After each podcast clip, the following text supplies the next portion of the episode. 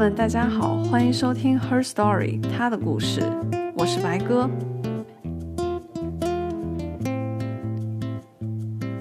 上一期我们的节目发出以后，得到了非常多朋友的支持和鼓励，啊，同时呢，我也收获了很多建议。其中最大的一个建议就是说，啊，希望我可不可以不要念稿？我觉得你们怎么可以就这样无凭无据就这样说的那么准呢？对，没错，我就是在念稿。因为我一坐到这个地方，我就会有点紧张。但是这一次我们第二期录的时候，我会尽量让自己放松一点，尽量不要太明显的念稿。好，我们来继续我们的第二期。第二期仍然是关于伊莎贝拉女王的。上一期我们说到了伊莎贝拉是如何夺取到王位，又如何和斐迪南私奔成亲。但其中我们埋了一条很重要的线，是关于土耳其的穆斯林的线。前面我们说到了，穆斯林在公元七百年左右的时候征服了伊比利亚半岛，后逐渐被西班牙人击退。又过了七百年，穆斯林在西班牙只剩了南方的格拉纳达王国。然而，就在你以为穆斯林大势已去，逐渐式微的时候，土耳其的穆斯林开始疯狂的崛起。从我们的女主伊莎贝拉出生的时候起，东方的阴云就一直笼罩着她。那团乌云就是征服者穆罕默德。但这个穆罕默德和我们上期提到的先知穆罕默德不是同一个人哈，那个已经是七百年前的人物了，不要弄混了哦。中东实在有太多太多的穆罕默德。这个征服者穆罕默德呢，是一个非常酷爱读书的人，他。不仅博学多才，但同时也残暴凶狠。在他即位后，他立即杀死了他还在襁褓中的兄弟，并颁布法律：为了世界的秩序和利益考虑，苏丹应该将他的兄弟处死。这条法律的意思是，在他此后的任何一位苏丹，只要你一继位，就把所有的兄弟都给杀死。可以说呢，他的一生就是不断征战的一生。伊莎贝拉一岁的时候，他发动了对东罗马帝国首都君士坦丁堡的进攻。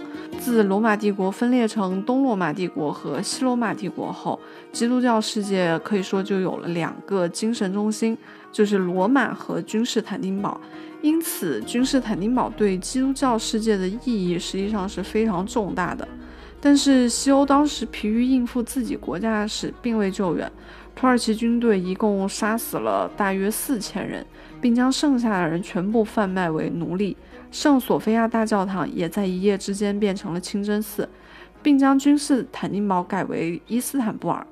伊莎贝拉四岁的时候，她斩获了希腊、雅典和科林斯；八岁时，整个塞尔维亚沦陷；十四岁时，阿尔巴尼亚被迫改宗；十八岁时，穆罕默德的长矛准备刺向维也纳。二十岁，教皇派出红衣主教向西欧各国进行游说，寻求支援。也就是在那个时候，教皇秘书遇到了伊莎贝拉，并帮助他们搞定了婚姻合法性的问题。二十三岁的时候，土耳其大军准备进攻意大利的南部，最终的目标是罗马。很多人相信西欧的基督教世界命运已定。然而，卡斯蒂亚此刻最迫切的威胁。却不是远在天边的土耳其人，而是盘踞在伊比利亚半岛的格拉纳达王国。格拉纳达王国呢，它作为摩尔人，也就是北非的摩洛哥人建立的穆斯林政权。伊莎贝拉十分害怕格拉纳达王国会和土耳其人结盟，因此当务之急是解决南部大患。土耳其在中东、东欧和南欧的所向披靡，也让格拉纳达王国相信。哎，这一次真主真的站在了他们的这边，于是他们发起了战争，并占领了一些城镇。卡斯蒂亚人也并不屈服，他们立即反击，占领了一些重要的城市，并发动了大屠杀。这场战争出乎意料地将相互斗争的西班牙贵族团结起来。伊莎贝拉呢，作为西班牙天主教世界的领导人，甚至在生产前还坚持参加作战会议。夫妻二人的常驻地也由北边搬到了距离战场很近的塞维利亚。这场战争持续了整整十年，战争非常野蛮和残酷，以至于国内没有一个地方不曾被胜利者和失败者的血染红。冷兵器时代呢，战争的规模虽然不是非常大，但是残酷性却丝毫未减。当时往往使用的策略就是，如果是小城市，咱能打得过，那就干脆屠城；如果是大城市，咱可能打不过，那就给这座城市断水断粮，直到城内发生了饥荒或者瘟疫而自行投降。然而，侥幸活下来的人，你以为可以喘一口气了吗？完全没有，他们大多被迫改宗并贩卖成为奴隶。你很难说西班牙就站在了正义的一方，而格拉纳达就是嗜血的魔鬼。战争对平民的伤害是平等的，没有办法洗涤的。这场战争的转折发生在格拉纳达王国宫廷的大乱斗上，这也是一件十分经典的宫斗剧情。由于格拉纳达宫廷实行一夫多妻制，老国王开始宠幸其他女子。而王后和王子想借由战争获得威望和夺取政权，结果这位莽撞又立功心切的王子当然就是被俘虏喽。但伊莎贝拉和斐迪南并没有为难这位王子，而是以礼相待，导致这位王子简直对二人心服口服，直接对二人称臣。然而他们实际的目的却是把王子放回去窝里斗。随着老国王的去世。回到国内的王子和国王的弟弟开始了激烈的斗争。西班牙人抓住了时机，变得越发勇猛，连连胜利，终于在公元一四九二年占领了格拉纳达都城。格拉纳达王国因此覆灭。当时城内关押的七千名基督徒只剩了一千五百人。对于那些不愿意皈依基督教的穆斯林，伊莎贝拉和斐迪南并未强迫他们改宗。而是限他们三年内离开西班牙，前往北非，路费由卡斯蒂亚出，也算是残酷里的一丝人性。这场战争呢，后世称之为失地收复运动。穆斯林的问题在这个时候就算是得到了解决，但是别忘了，这里还住着另外一群异教徒。这里的异教徒是打引号的哈，那就是犹太人。犹太人无论在欧洲的任何国家，总是遭受迫害的对象。但是，其实相较于英国、法国等地对犹太人的迫害和驱逐，一直以来，西班牙人呢算是对犹太人比较宽容。许多犹太人也真心改宗，谋求到了一定的社会地位，甚至有一些也成为了基督教的主教。伊莎贝拉本人，我觉得应该是不存在仇视改宗犹太人的问题，因为他自己可能是拥有犹太血统的，而且他本人的忏悔神父托尔克马达就是改宗犹太人。说到这个名字，可能某些玩家会觉得有点熟悉。对，没错，这个人物也出现在《刺客信条》当中。然而，民间对这个问题的态度却不大相同。我们仔细想一想，西班牙的基督徒的失地收复运动其实是一个宗教驱动的运动，他们的最强口号就是要将西班牙境内所有的异教徒驱逐出去。因此，这场运动必然带有强烈的宗教狂热，而且这种宗教狂热不仅针对穆斯林，也针对犹太人。为什么针对犹太人呢？首先，民间对犹太人有由来已久的仇恨。包括但不限于犹太人他放高利贷，或者是在穆斯林入侵西班牙期间与穆斯林合作。其次呢，改宗犹太人他们很聪明，很快就得到了重用，遭到了嫉妒和恶意，仇富的心理嘛，自古有之。再者，很重要的是，宗教狂热分子和教会平时就对犹太人恨得牙痒痒，而且被压迫的犹太人也大力反抗这些宗教团体。杀死了宗教法官，引起了民愤。因此呢，这些教会和宗教狂热分子，他们想借由清除宗教异端来建立名声。而且，这个打压犹太人实际上也有切实的经济好处，比如说可以为卡斯蒂亚和阿拉贡的宫廷提供军费。为了战争，伊莎贝拉需要基督徒的支持，也需要镇压骚乱。于是，出于以上的种种原因。在伊莎贝拉和斐迪南的要求下，教宗的准许下，西班牙于一四七八年建立了宗教裁判所，意图建立一个政教高度合一的国家。但实际上，宗教裁判所早在一二几几年就建立了，它并不是西班牙发明的一个东西。其最初建立的目的，实际上反而是控制人们疯狂的宗教狂热。因为那个时候，比如说人们要是发现了村里那个王铁柱，他好像周天的时候从来都不去参加礼拜，那他是不是有异端思想？他是不是不尊重上帝？那人民就高呼着要烧死他，烧死他。宗教裁判所其实反而提供了某些理性的审判或者是程序正义，但西班牙的宗教裁判所一开始就有他自己的小九九，那就是为了铲除异己、巩固王权而建立的。西班牙的大小城市很快都设立了裁判所。该裁判所往往由警察、检察官、审讯员和抄写员组成，当然呢，还有神职人员。就是这样，小小的一群人掀起了西班牙长达三百五十年的腥风血雨。当局一旦接到指控，逮捕某人，指控的理由呢，往往非常模糊，所以被逮捕者既不知道自己到底因为什么异端行为而被捕，也不知道控告者是谁。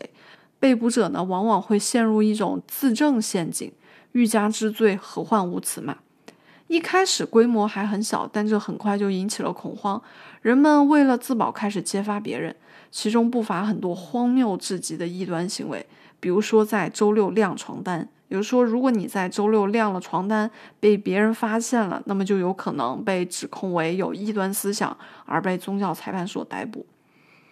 一时间，朋友反目，邻里相互控告，甚至亲人之间也相互揭发不端行为。受害者一旦被捕，往往面临数年的监禁、流放、财产全部没收、家人被迫流落街头，甚至还要在身上刺字或者强迫他们穿特制的服装。反正基本就是让你社会性死亡。在这里，我可以举一个例子。呃，在西班牙呢，有一宗悬案争议至今，那就是拉瓜尔迪亚圣婴。这宗案件说的是有两名改宗犹太人杀害了一名基督教小男孩，并将他的心脏用于祭祀。在二人的供词完全对不上的情况下，二人仍然被处以火刑。然而至始至终，这个案件最最关键的小男孩的尸体却从来没有被找到过。该地区那时候也没有男孩失踪的报道，也就是说，该案缺了受害人身份这最重要的一环。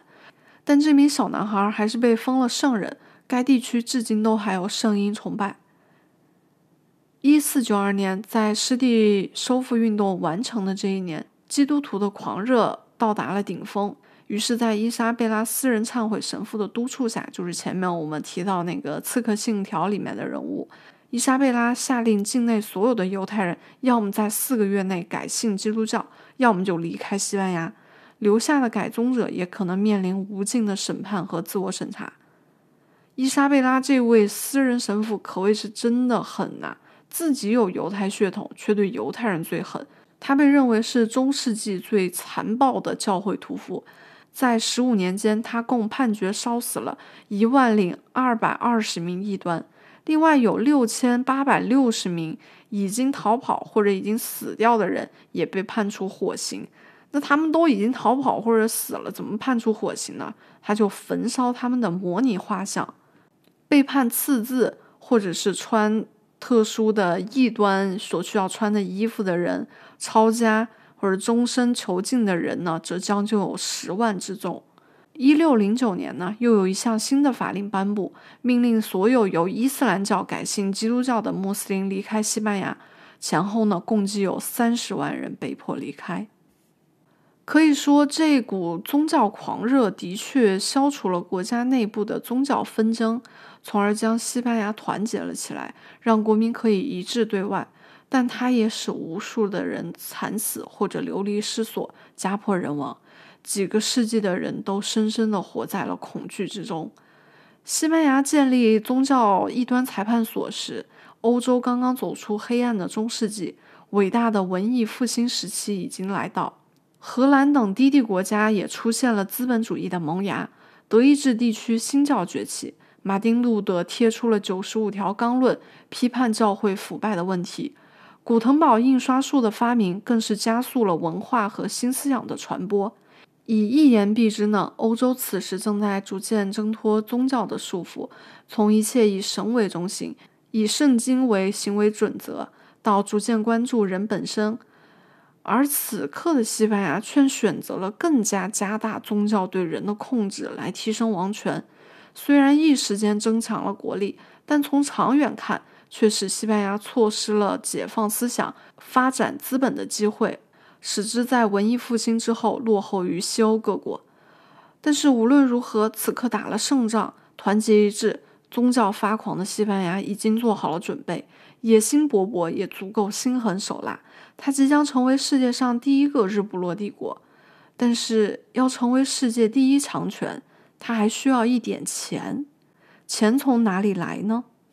公元一四八零年中期，一位魅力十足的航海家来到了伊莎贝拉的宫廷。他自称呢是意大利人，住在里斯本，与伊莎贝拉的外祖父母都是朋友，并带来了一份十分诱人的计划。他的名字今天我们已经知道了，就是大名鼎鼎的克里斯托弗·哥伦布。他相信一直朝西航行就能到达印度，从而绕过土耳其人对东方丝绸香料的垄断。当时的人们主要用香料来腌制保存肉类，需求量很大，价格甚至堪比黄金。如果他们能开辟这个业务，那么赚来的钱不仅可以填补战争的亏空。甚至可以发动一次新的十字军东征，夺回君士坦丁堡，将土耳其人摁在地上摩擦。这场游说持续了整整七年，直到战争结束，伊莎贝拉终于同意出资探险。这注定是一场艰辛的旅程。他们从八月三号开始出发，逐渐远离了所有的陆地。今天我们当然知道，欧洲和美洲之间隔着数千公里的大西洋，但是当时的人们并不知道。以当时的造船技术和航海技术，想要征服大西洋，难度不亚于你就带着匹骆驼就想横穿塔克拉玛干。船员们也从最初的信心满满，到矛盾频发，到最后彻底绝望。就这样在大海上漂泊了两个月零九天，他们终于看到了陆地。但实际上，这片陆地并不是印度，也不是现在的美国，而是加勒比海的群岛。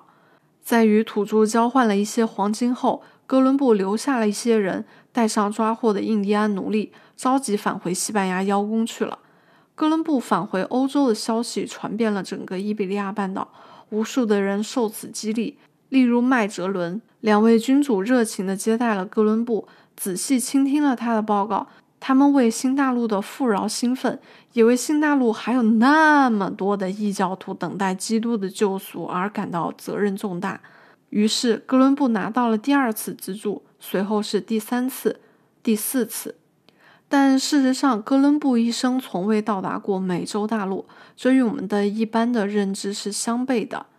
哥伦布的再次远航也没有如伊莎贝拉所期望的那样为当地人带去基督教。而是发生了可怕的冲突、战争和屠杀。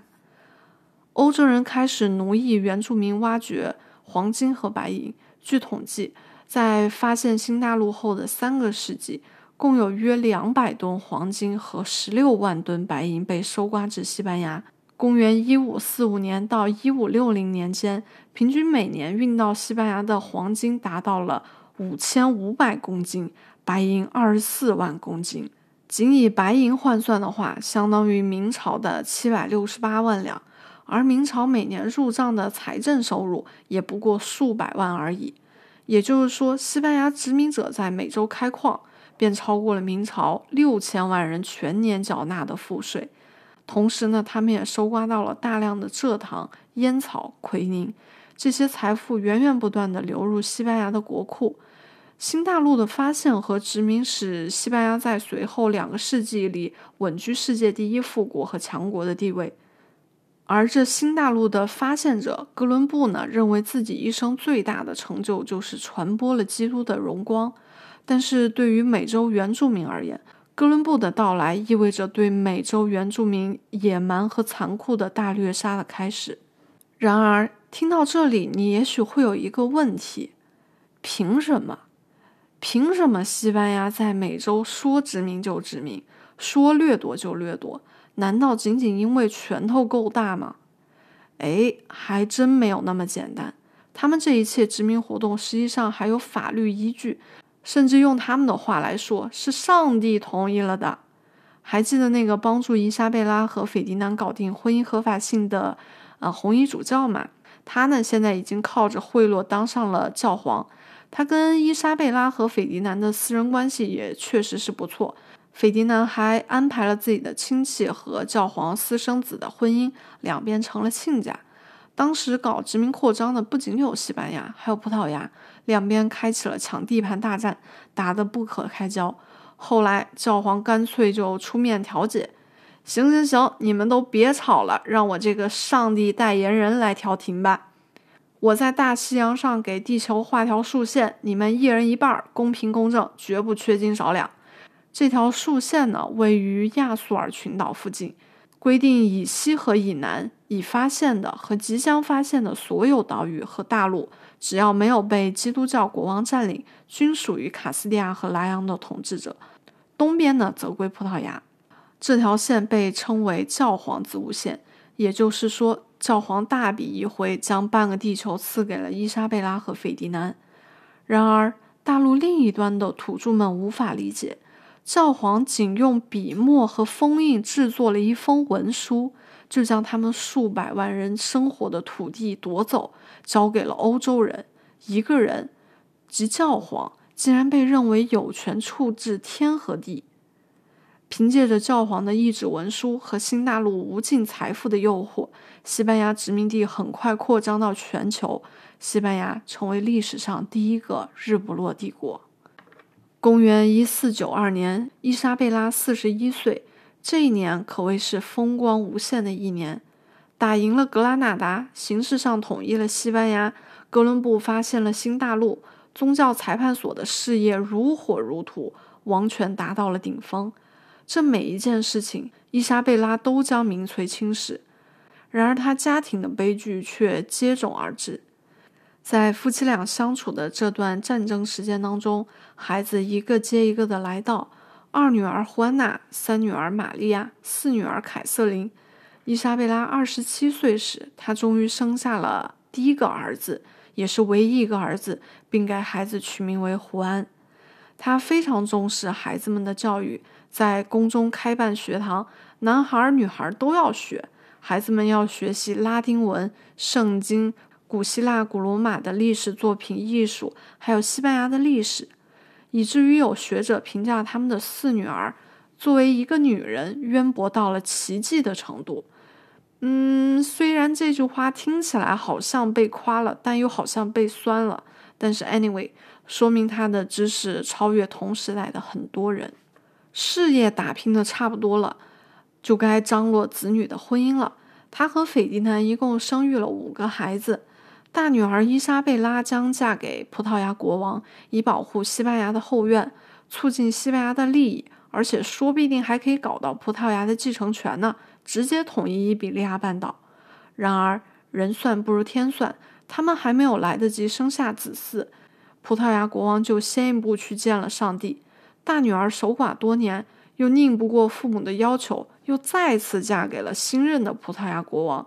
但可怜的大女儿生下孩子后，不到一个小时便去世了。留下来的孩子十分虚弱，两岁以后也就去世了。但天主教双王不死心，就死磕葡萄牙，多年潜心专攻葡萄牙，于是又把三女儿嫁了过去。虽然孩子生了好几个，但总之就是没有搞到葡萄牙的王位。二女儿和儿子主攻的是神圣罗马帝国。也就是今天德国和奥地利的那片地方。于是，二女儿胡安娜和儿子胡安则将和神圣罗马帝国皇帝的儿子菲利普和女儿玛格丽特进行交换婚约。也就是说，神罗嫁过来一个女儿，西班牙也嫁过去一个女儿。我们先说这个胡安王子哈，结婚没有多久他就嘎了，留下了已经四十六岁的天主教双王和正怀着孕的妻子。在生命的最后一刻，胡安王子除了请求照顾妻子和尚未出世的孩子外，还要求用他的家产赎买被穆斯林扣押的基督徒奴隶的自由。他老婆悲痛欲绝，尽管经过精心的照料，他的孩子还是早产夭折了。现在我们来梳理一下西班牙的这个继承权问题。本来呢，应该是传给儿子胡安的，结果呢，他嘎了，而且胡安的遗父子也没能活下来，所以王位呢，只能往女儿这边传。大女儿我们前面说了，嫁了两次葡萄牙国王，但是没能留下继承人就去世了，那么就只能再往二女儿这边传。二女儿胡安娜嫁的是神罗的继承人，她老公的名号是非常厉害的哈，叫美男子菲利普。至于她长得到底有多美，我把她的画像放到了公告栏，欢迎大家呢自己去评判。婚后，胡安娜成为了勃艮第公爵夫人。勃艮第包括了今天的荷兰、比利时和法国的北部，东临神圣罗马帝国，南边是法兰西。胡安娜和美男子菲利普生下了一个健壮的儿子，取名查理。此时呢，伊莎贝拉已经四十九岁了。然而，胡安娜不仅完全没有治理国家的能力，她和菲利普糟糕的夫妻关系也让伊莎贝拉女王生命最后的岁月操碎了心。胡安娜将自己和一个轻浮堕落的男人捆绑在一起，歇斯底里，失去自我。后世呢，称她为疯女胡安娜。而这个男人更关心的是自己的享乐，而非西班牙的利益。所幸呢，他们的孩子顺利长大，成为了查理五世。这里可以提前预告一下，就是这个小男孩查理，最后不仅继承了西班牙，还有神圣罗马帝国、低地国家以及教皇划给他的半个地球。伊莎贝拉和斐迪南的小女儿凯瑟琳呢，则许配给了英格兰王储的长子。但在结婚不久，老公就去世了。凯瑟琳被迫嫁给了老公的弟弟亨利，也就是那个为了生儿子结了六次婚、砍了两个老婆头的亨利八世。凯瑟琳的命运可想而知的悲惨，亲人接二连三的去世，无继承人的困境让伊莎贝拉女王变得十分虚弱。她频繁的生病，对王国的掌控也变得虚弱。在她生命的最后十年，和平的日子仍然没有来到。奥斯曼帝国像一台永远不停歇的战争机器，不断地侵袭着地中海沿岸的国家、东欧，甚至意大利本土。穆斯林世界也一点点蚕食着基督教世界，所到之处血流成河。土耳其人的屠刀毫不留情且平等地挥向了无数声名显赫、出身高贵的人。教皇多次写信呼吁基督教世界团结一致对外，然而欧洲各国却心怀鬼胎。比如法兰西国王就借着征讨土耳其的借口，却入侵了那不勒斯，也就是斐迪南堂兄的领地。那不勒斯国王仓皇逃往西西里岛。法兰西进入那不勒斯后，并不像承诺的那样，反而开始洗劫。伊莎贝拉和斐迪南立刻开始联合神罗，还有英格兰攻打法兰西，打着的旗号也是为了天主教世界和教皇。战争胜利后，教皇亚历山大六世赐予他们二人天主教国王的称号，从此世人称他们为天主教双王。欧洲的一盘散沙和脆弱也被土耳其人洞察到了，他们进攻了威尼斯。关键的时刻，还是只有天主教双王伸出援手，派兵出征，并夺回了一个要塞。这差不多是五十年前君士坦丁堡陷落后，基督徒从土耳其人手中收复的唯一一座要塞。这也将是随后一百多年里基督教徒的最后一次胜利。这一次胜利为基督教世界迎来了二十年的喘息。二十年间，土耳其人并未再犯。公元一五零四年的冬天，五十二岁的伊莎贝拉在神父、亲人和挚友的陪伴下离开了人世。当时，人们记忆中最猛烈的暴风雨骤然降临了，仿佛天空也在哭泣。按照伊莎贝拉的遗愿，她被安葬在标志着她一生最伟大胜利的地方——吉格拉纳达。无数的人追逐着他的灵柩前往格拉纳达缅怀他，西班牙人的悲伤真真切切，他们的的确确失去了他们最伟大的女王。讲到这里，我是不是该照例评价一下他的一生？或许也对他的功过做一个评分？但是思忖了很久以后，我觉得这很难。一开始我读到他的故事是充满了敬仰，或者说崇拜也不为过。但后来他的种种决定，特别是建立宗教裁判所，却让我对他的感情变得复杂起来。我作为一个现代人，很难在近六百年后的今天，以今天的文明程度和道德标准去评判他当初的决定。特别是那是一个内忧外患、四分五裂的西班牙，但我想，没有人可以否定他为西班牙奉献了一生。无论是过去还是今天，她也确确实实可以被称为最杰出、最勇敢的女性。我们第二期的节目到这里就结束了，下期呢，我们将要讲的故事呢？呃，实际上是出现在伊莎贝拉这个故事当中的一些小人物女性，比如说，呃，恩里克四世那个被怀疑是私生女的女儿胡安娜，或者是伊莎贝拉她的母亲。因为我觉得，我们不仅要了解一些大人物的历史，小人物同样他也很重要，他们也度过了一生，他们也有自己的喜怒哀乐，也有值得被。诉说的一生，所以我下一期想要做一期关于这些小人物女性的故事，希望届时呢大家也可以按时收听哦。我们下期再见。